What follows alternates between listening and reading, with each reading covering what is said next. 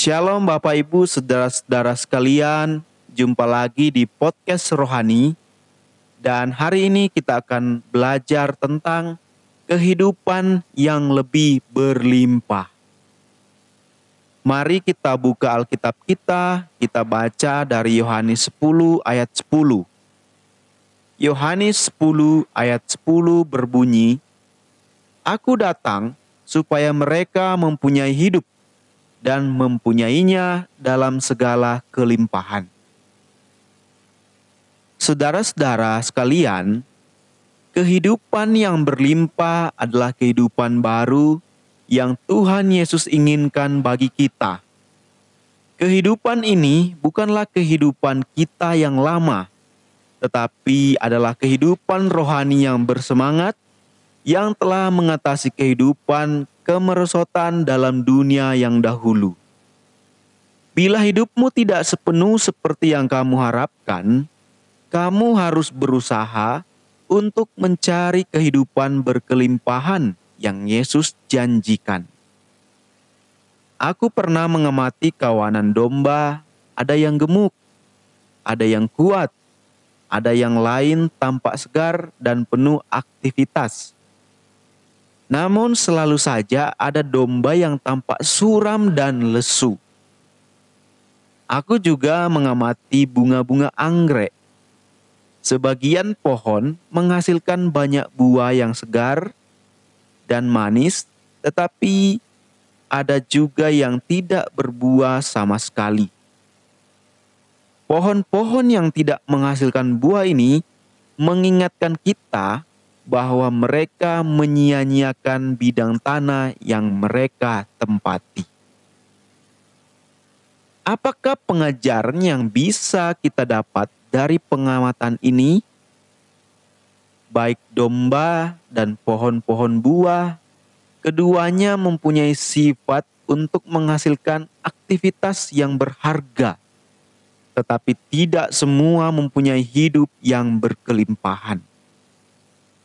Sebagian orang Kristen hidup dengan seturut kepada Tuhan dalam segala sesuatu, dalam doa maupun dalam perkara-perkara kecil. Yang pertama kali mereka pikirkan adalah kehendak Allah. Mereka penuh dengan rasa syukur, damai, dan sukacita dalam Kristus Yesus. Lalu ada orang-orang Kristen yang hidup dengan menempatkan dirinya sendiri sebagai pusatnya. Mereka berdoa atau melayani untuk memenuhi keinginan mereka sendiri. Mereka sering kali mengeluhkan penderitaan mereka, tidak ada damai dalam hati mereka. Perbedaan kehidupan Kristen yang kentara ini ada di antara jemaat. Mengapa?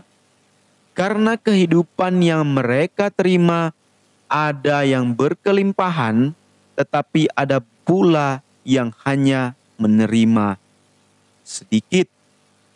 Isabel ingin membunuh Elia, dan Elia melarikan diri ke Betseba, tempat ia jatuh di bawah sebuah pohon dan memohon kematian. Elia kelelahan dan jatuh tertidur Lalu seorang malaikat Tuhan datang sebanyak dua kali untuk membangunkannya dan menawari makan, berkata, "Bangunlah, makanlah, sebab kalau tidak, perjalananmu nanti terlalu jauh bagimu." Maka bangunlah ia, lalu makan dan minum, dan oleh kekuatan makanan itu ia berjalan empat puluh hari empat puluh malam lamanya sampai ke gunung Allah, yakni gunung Horeb. Seperti Elia, ada masa-masa iman kita lemah. Perjalanan yang harus kita tempuh, baik itu iman kerohanian dan dalam pelayanan, adalah perjalanan yang jauh dan kadangkala membuat hati kita tawar. Tetapi seperti Elia, kita harus belajar makan dan minum hingga kenyang dengan menerima firman Allah dan dipenuhi dengan rohnya, sehingga kehidupan kita yang terdalam menjadi penuh semangat. Sebuah kehidupan yang berlimpah adalah kehidupan yang dapat menyelesaikan perjalanan yang Tuhan tetapkan bagi kita untuk mencapai gunung Allah yang kudus. Mari kita terus belajar firman Tuhan untuk hidup yang berkelimpahan.